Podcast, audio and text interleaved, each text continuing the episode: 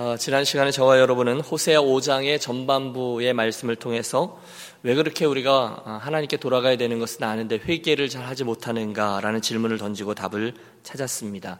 5장 전반부에 의하면 어, 그때 이스라엘 그리고 오늘 저와 여러분 모두 다 회개를 잘 못하는 첫 번째 이유는 우리들의 그 죄악된 행위가 우리를 잡고 있기 때문이고 또 두 번째는 우리들의 교만이 그 회개로 나아가는 길을 막고 있기 때문이다 말씀 나누었습니다. 하지만 그런 이스라엘을 향한 우리 하나님의 마음은 계속되고 있습니다. 지금 빨리 내게로 돌아오라는 겁니다. 어, 저도 여러분도 그래서 종종 아 맞아 아, 돌아가야지 빨리 회개해야지 어, 그렇게 생각하고 정말로 그렇게 하려고 합니다. 그래서 우리가 어, 기도할 때마다 회개 기도를 시작하죠. 문제는 우리가 그 죄를 회개하는 기도를 반복하다 보니 하나님 앞에 낯을 들 수 없을 때가 다가온다는 겁니다. 우리가 절망하는 거죠. 내가 회개한다고 해놓고 또 똑같은 죄를 반복하는 이런 내 모습이 너무너무 싫다는 겁니다. 나는 정말 구제불능인가? 도대체 나는 어떻게 된 것인가? 나는 더 이상 하나님께 회개한다 라고 말씀드릴 자격도 없다. 너무너무 죄송스럽다. 그럴 때가 온다는 거예요. 그런데 여러분 바로 그런 상황에서조차 더 끝까지 포기하지 않고 회개의 자리로 나아가야 한다라고 말씀드렸습니다. 왜냐하면 저와 여러분이 그런 순간에 아이 하지 마가 아니라 더 성령님을 의지하고 더 회개하고 더 잘못되었다고 말씀드리고 또다시 넘어지고 또다시 회개하고 이렇게 고분분투하다 보면 어느 한순간 하나님이 그런 나의 처절한 모습을 보게 하시고 애통하는 마음도 주시고 눈물도 주시고 그 죄를 지긋지긋하게 싫어하고 어, 비참하게 여기는 그런 것을 발견하게 되기 때문이죠. 그러면 정말 우리는 원수 마귀를 너무너무 싫어하게 되고 한순간 그 진절머리 나는 죄를 포기하게 되어집니다. 그게 바로 회개가 가져다 주는 영적인 유익이지요.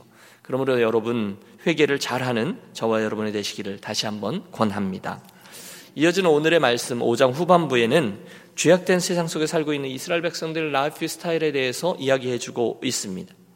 하나님께서 기대하시는 당신 백성들로서의 삶은 하나님 당신을 제일로 여기고 또 당신께서 그들의 인생과 가정과 나라의 근거로 자리매김하시는 것이었는데 그 당시 이스라엘은 그분이 아니라 눈에 보이는 것, 자기들이 보기에 힘이 될 만한 것들을 의지하며 것들을 쫓아갔다는 겁니다. 그게 아수르였고요. 그게 애굽이었습니다. 사실 이는 많은 오늘날의 그리스도인들에게도 반복되는 현상입니다. 참주인이신 그분께서 눈을 시퍼렇게 뜯고 우리를 바라보고 계신데 우리는 종종 하나님 잠깐 눈을 좀 감아주세요 하고 하나님이 아닌 도움을 우리가 보기에 더 이익이 된다고 생각해서 더 힘이 되고 더 유리하게 보이는 것들 그것이 더 낫다라고 선택하곤 합니다. 그 당시 가나안 땅에 살고 있던 이스라엘들이 그랬다는 거예요. 그 불안한 국제 정세 속에서 하나님 그분을 쫓는 백성이 되어야 되는데 그게 아니라 엉뚱한 것들을 의지하며 따라갔습니다. 그래서 그 나라를 하나님이 어떻게 하시는지 국가적인 심판에 대한 이야기가 5장에 기록되어져 있어요. 그 당시 이스라엘이 직면하게 되는 어려운 상황은 무엇보다 전쟁이었습니다. 오늘의 8절 말씀부터 되어 있는데요. 한번 다시 보시죠. 너희가 기부아에서 뿔나파를 불며 라마에서 나파를 불며 베다웬에서 외치기를 베냐미나 내 뒤를 쫓는다 할지어다. 그럼 좀 어렵죠. 그런데 이 상황을 잘 보십시오. 갑자기 너희들에게 전쟁의 나팔 소리가 들려온다는 겁니다. 어디서요? 기부아에서 뿔나파를, 라마에서 나파를 이렇게 되어 있습니다.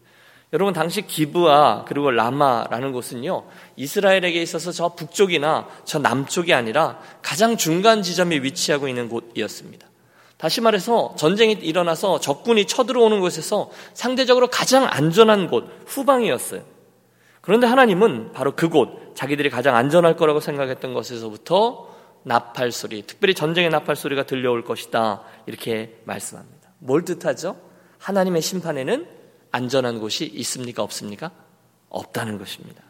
전쟁터에서 좀 멀리 떨어져 있다고요? 아니에요. 하나님의 손길 앞에는 도망갈 수가 없습니다.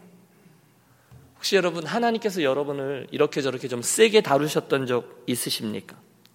그때 뭘 배우셨습니까? 저는요, 그런 과정을 통해서 실은 제가 좀 든든하다라고 생각했던 것들이 평상시에 이런 것들이 있었으면 괜찮을 거예요라고 생각했던 그런 것들이요, 사실은 나에게 아무런 힘이 되지 못한다는 사실을 뼈저리게 경험했습니다. 여러분 어떠십니까? 그런 상황을 만나셨을 때, 하나님께서 하시는 일들을 만나셨을 때, 혹시 여러분이 생각하던 것들이 정말로 여러분께 힘이 되던가요? 내가 안전하다고 생각했던 그것들이 정말로 안전하던가요? 내가 믿었던 것들이 정말로 믿을만 하던가요? 그렇지 않죠. 그것들은 정말 초기와 같이 별 볼 일이 없습니다. 그게 오늘 본문에 나오는 기브아인 거죠. 라마인 거죠. 정말로 하나님이 저와 여러분에게 도전해 오시면 그것들은 전혀 우리를 지켜주지 못합니다. 그때 그 전쟁의 나팔 소리는 무시무시한 거예요.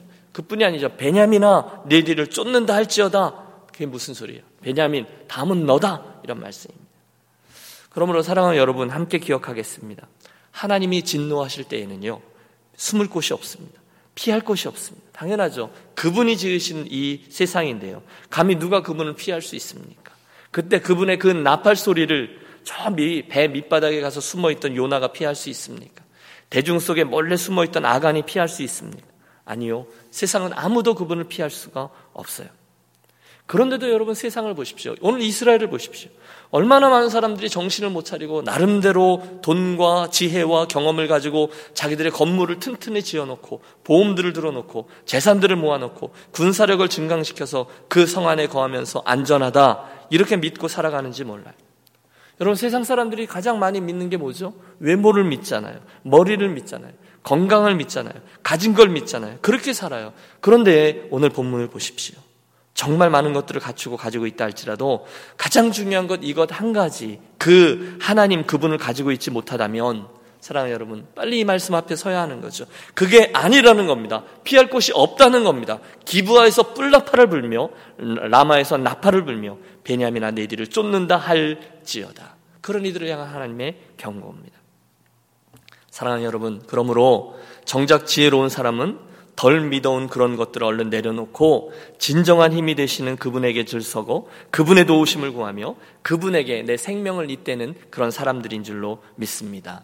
여러분 진심으로 권합니다. 저는 우리 유니온교회 가족들 모두가 정말로 지혜로워서 엉뚱한 기브와 엉뚱한 라마에다가 인생의 소망과 안위를 두고 잠깐 있다가 사라질 것들 여러분 이게 문자적으로 맞잖아요. 금방 있다가 사라질 것들을 안전하다 믿으면서 인생길을 가는 분이 한 분도 아니 계시기를 바래요. 여러분 사람이요 아무리 가꾸고 또 예뻐지려고 노력을 해도 남녀 불문 40이 넘으면 외모에 평준화가 일어납니다. 부인하지 마십시오. 여러분 제가요 소시적에 한 인물 했습니다. 제일 크게 웃으시는 분이 이름 적어 놔야 될 것 같습니다. 제 아내에게 물어보십시오. 제가 인물이 꽤 괜찮았습니다.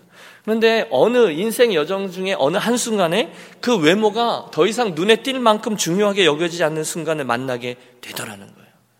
여러분 너무 노력하지 마세요. 노력해서 되는 게 있고요. 노력해서 안 되는 게 있습니다. 그때쯤 되면요. 남자도 여자도 외모의 인물의 평준화를 경험케 됩니다.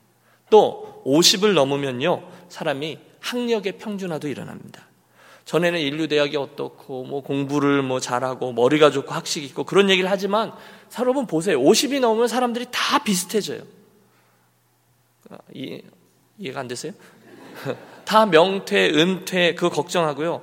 여러분 50이 넘은 다음부터 뚜렷하게 나타나는 증상이 있잖아요. 가만히 있어봐. 얘기하다가도 내가 무슨 말 하려고 그랬지? 기억력도 다 평준화가 됩니다. 안 그러신 분 있으세요? 없으실 겁니다. 또 사람이 60이 되면요. 그 다음에는 건강의 평준화가 옵니다. 그렇죠? 물론 열심히 애를 쓰시는 분들 사이에 차이가 좀 있을 수 있지만 그러나 그 노력에 비해서 대부분의 사람들은 어떤 건강의 이슈 앞에 섭니다. 쓰시고 결리고 잘 안 보이고 아프고 여러분 제가 무슨 말씀을 드리는 건가 하면 그게 우리 사람들이 생각하고 있는 안전하다 내 인생을 기초하고 있다라고 생각하는 것들의 엉터리 근 거예요. 그게 기부하고 그게 라마라는 거죠. 그런데 아직도 그런 것들 가지고 든든하다라고 인생을 기대고 있다면 정말로 미련한 이들이라는 겁니다. 지금 이스라엘이 그렇게 살고 있는 거예요. 당시 가나안 사람들이 하던 대로 그 사람들의 시대 조류와 문화를 쫓으면서 살았습니다. 다 그렇게 하니까요. 다 그게 유리하니까요. 그게 더 강해 보이니까요. 그래서 바알을 쫓은 거예요. 그래서 아세라를 쫓고 아수르를 쫓고 애굽을 쫓았습니다. 그러나 그 가운데 정말로 안타깝게도 정작 자기들의 힘이 되시는 여호와 하나님을 붙잡지를 않습니다. 결국 북이스라엘의 역사가 어떻게 되는지 우리 알죠. 그들은 한순간 하나님의 심판대 앞에 서서 싹 지워지고 흔적도 없이 사라지게 되었습니다. 그러므로 사랑하는 유년 가족 여러분, 이 아침에 내가 주의 신을 피해 어디로 가며 주의 앞에서 어디로 피하리까? 시편 기자의 그 고백을 나의 것으로 삼고 하나님의 전쟁 나팔 소리가 우리들에게 들려지기 전에 빨리 수리형 인생에서 정병 신앙으로 다시금 돌이키는 저와 여러분이 되시기를 권합니다. 따라해 주십시오. 지금 잘합시다. 평안할 때 더 잘합시다. 예. 오늘 본문은 그런 어리석은 선택을 했고 실제로 그런 삶을 쫓았던 북이스라엘의 에브라임 사람들 이야기가 나옵니다. 구절을 보세요. 벌하는 날에 에브라임이 황폐할 것이라 내가 이스라엘 주파 중에서 반드시 있을 일을 보였노라. 무슨 말씀인가 하면 하나님이 벌하시는 날에 에브라임은 반드시 황폐하게 될 것이다라는 말씀이에요. 내가 이스라엘 지파 중에서 반드시 있을 일을 보였노라. 그 심판의 날이 곧 임한다는 거예요. 그러므로 이스라엘은 빨리 하나님께로 나아가야 돼요. 하지만 그들은 또다시 엉뚱한 방향으로 튑니다. 11절. 에브라임은 사람의 명령 뒤따르기를 좋아하므로. 13절. 에브라임은 아수르로 가서 아렙 왕에게 사람을 보내었으나 여러분 상황이 이거죠. 하나님이 계속 그들을 추적하시면서 내가 여기 있노라 나에게 돌아오라 그렇게 말씀하시는데 이스라엘은 끝까지 무릎을 꿇지 않고 쪼르륵 당시의 강대국인 아수르에게 달려가서 조공을 드릴 테니 우리를 봐주십시오라고 부탁하고 있는 거예요. 그렇게 사람을 보내었으나 그 이야기예요. 그러나 그 다음 말씀을 보세요. 그러나 그가 능히 너희를 고치지 못하겠고 너희 상처를 낫게 하지 못하리라. 여러분 보세요. 그가 그 아수르가 그들을 고칩니까? 못 고칩니까? 못 고친다는 거예요. 그 아수르가 너희의 상처를 낫게 한다는 거예요? 못 낫게 한다는 거예요? 못 낫게 한다는 거예요. 그들의 시도는 실패한다는 거예요. 그들이 붙잡은 끈은 이것은 헛된 끈이었다는 거죠. 맞아요, 여러분. 이스라엘의 역사는 하나님의 이 예언 그대로 흘러갑니다. 그 당시 북이스라엘의 지도자는 여로보암 2세였어요. 그 북왕국 이스라엘의 가장 큰 전성기를 구가하던 왕이었습니다. 찬란할 것 같던 그 정권. 하지만 부패와 타락으로 인해서 무너지고 계속적으로 피비린내 나는 구테타들이 일어나 결국 아수르의 손에 올려서 완전히 멸망하고 맙니다. 우리가 열왕기하 15장을 보면 당시 혁명으로 정권을 잡은 이스라엘 왕 문하햄이 아수르의 왕 디글랍 빌세셀에게 은 1천 달란트의 조공을 내면서 도움을 얻으려 하지만 실패합니다. 그들의 마지막 왕이었던 호세아, 동명이인인데요. 호세아도 조공을 바치면서 왕위를 지키려 했지만 그것도 실패합니다. 그러자 그들 그때라도 정신을 차려야 되는데 또다시 최후의 방법이죠. 야, 그러면 아수르 놔두고 저 남쪽으로 가서 애굽에게 도움을 청해 보자. 그래서 애굽으로 내려가 보기까지 했지만 그것도 실패합니다. 이어 나라는 완전히 멸망합니다. 그게 바로 지금 호세아 선자를 통해서 계속해서 경고하셨던 하나님의 심판이었습니다. 본장 이곳 저곳에는요, 이스라엘의 그런 헛된 노력들에 대한 하나님의 단호한 마음이 표현되어 있습니다. 12절 재밌습니다. 그러므로 내가 에브라임에게는 좀 같으며 뭐요? 좀 같으며 유다족 속에게는 썩이는 것 같도다. 그래도 말을 듣지 않으니 14절은 그 강도가 더 세집니다. 내가 에브라임에게는 사자 같고 유다족 속에게는 젊은 사자 같으리. 바로 내가 움켜갈지라 내가 탈취하여 갈지라도 건져낼 자가 없으리라. 여러분 하나님의 심판이 처음에는 별거 아닌 것 같아요. 좀 같아요. 좀이 잘 안 보이잖아요. 서서히 조금씩 조금씩 파먹잖아요. 또 썩이는 것 같아요. 별것 아닌 것 같아요. 하지만 시간이 지나면 그 심판은 사자 같고 젊은 사자 같이 다가온다는 거죠. 강도가 점점 더 세집니다. 이스라엘이 그런 거예요. 내가 내 하나님이다. 내가 내 하나님이다. 내게로 돌아오라. 바알과 아세라, 가나안의 건포도 과자 그런 것 좀 내려놓고 나에게로 향하라 말씀하시는데 이스라엘은 끝까지 그 말씀 무시하고 자기들이 의지할 만한 것들을 쫓아갔습니다. 그러다 결국 하나님이 정하신 선을 넘어가고 멸망합니다. 그러므로 지혜로운 자는 지금 잘하는 자라고 말씀드렸습니다. 저와 여러분의 인생의 소망을 여러분 이 아침에 우리가 또다시 이렇게 예배하는 것에 유익이 있잖아요. 다시 리셋하는 거잖아요. 인생의 참 소망을 엉뚱한 소유와 성취에 두지 아니하고 먼저 하나님 그분을 생각하고 내 인생의 근거를 그분에게 두고 그분의 뜻을 먼저 찾고 먼저 그분을 생각한 후에 거기에 우리들의 인생을 맞추는 자 저들이 지혜롭습니다. 예수님이 계속 말씀하시잖아요. 너희는 먼저 그의 나라와 그의 일을 구하라 그리하면 이 모든 것을 너희에게 더하시리라. 여러분 이 말씀을 믿습니까? 그렇다면 그 말씀대로 살아가는 저와 여러분의 되시기를 부탁합니다. 쉽지 않아요. 우리가 이 시대 사조 속에 같이 걸어가고 있는데 정신을 차리고 깨어 경성하여 그게 아니지 하나님이지 시대의 조류를 거슬러 올라가는 건 쉽지 않아요. 그런데 그게 원래 그런 거죠. 깨어 있으라. 오늘 저와 여러분은 아, 지난 4장부터 이어지고 있는 검사 입장에서 말씀하신 하나님의 심판 메시지를 5장에서 또 들었습니다. 결론이죠. 하나같이 무서운 심판의 메시지가 맞습니다. 너희들 망하리라. 너희들 멸망하리라. 베다인 라마 다 쓸데없다. 여러분, 하지만 늘 그러셨듯이 그 심판의 메시지들 가운데서도 하나님은 당신의 속내를 들키고 마십니다. 우리 함께 마지막 절 15절을 읽겠습니다. 그들이 그 죄를 뉘우치고 내 얼굴을 구하기까지 내가 내 곳으로 돌아가리라. 그들이 고난받을 때에 나를 간절히 구하리라. 아멘. 여러분 이게 무슨 얘기예요? 강성 발언을 계속 쏟아내시던 하나님이 이 장을 마치는 이 순간에 또다시 마음을 속내를 들키는 거예요. 희망의 끈을 놓지 않는 거예요. 그렇게 말 안 듣고 그래서 결국 내 심판 앞에 서게 될 건데 하지만 그래도 혹시 만에 하나 그 죄를 뉘우치고 내게로 돌아오면 여러분 그분이 받아주신다는 거예요. 받아주시지 않는다는 거예요.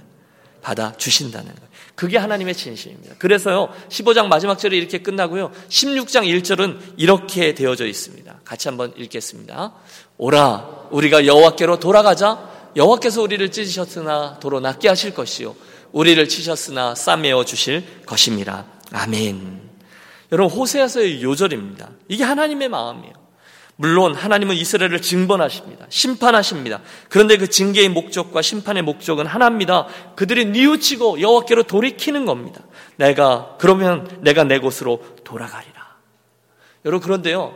그 내가 내 곳으로 돌아가리라 이렇게 말했는데 같은 그 귀절을 그 15절이죠. 개혁 한글 성경은 내 얼굴을 구하기까지 내가 기다리리라 이렇게 번역하고 있어요.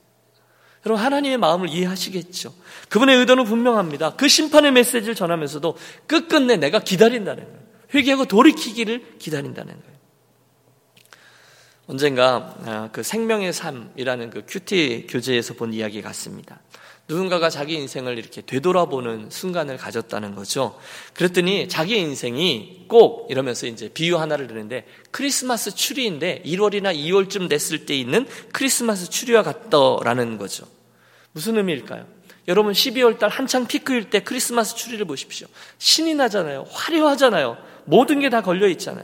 가족들도 다 추리를 좋아하고 그 앞에 와서 노래 부르고 그 앞에 사진 보고 선물들 열고 포커스를 다 거기에 맞춰요.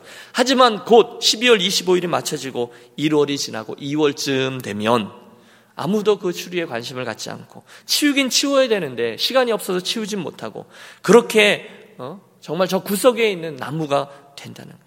먼지가 많이 앉아 있고요. 지저분해지고요. 우리가 금줄, 은줄 뭐 이렇게 많이 달지만 사실 이 모든 것들이 그때쯤 되면 다 축 늘어지고 거기 붙은 장식품들을 한 개, 두 개 띄어내면 결국 자기 거라고 생각했던 추리의 이 모든 화려한 것들 중에 자기의 것은 하나도 없는 볼품 없이 서 있는 말라 비틀어진 나무 쪼가리가 되고 만다는 거예요. 그게 자기 인생 같다는 거예요. 자기 인생에 원래는 내게 하나도 없었는데 그게 내 건 줄 알았는데 며칠 지나잖아 1월이 되고 2월쯤 되었더니 그 화려함들은 다 사라지고 저 구석에 먼지 구덩이 속에 던져져 있는 땔감이 되고 말더라는 거예요. 그것들이 떨어져 나가는데 그때서야 자기의 실체를 알게 되었다는 거예요.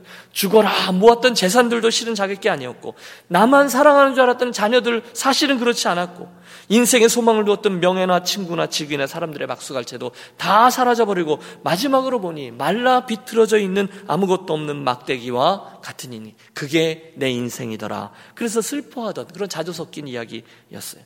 그런데 여러분 지금 이스라엘이 그랬다는 거예요. 그리고 지금도 세상에 많은 사람들이 하나님 없이 이렇게 살아가고 있다는 거예요. 여러분은 어떠세요? 혹시 여러분은 하나님을 안다 하시는데도 여전히 그 추리처럼 살고 계시지 않습니까?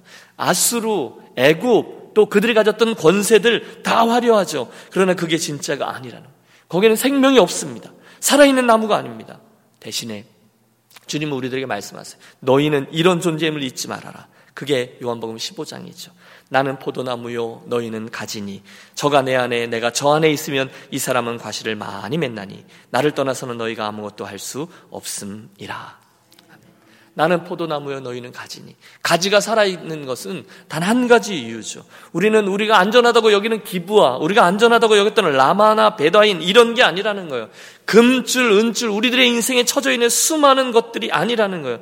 대신에 우리들에게 중요한 것은 한 가지죠. 생명이죠.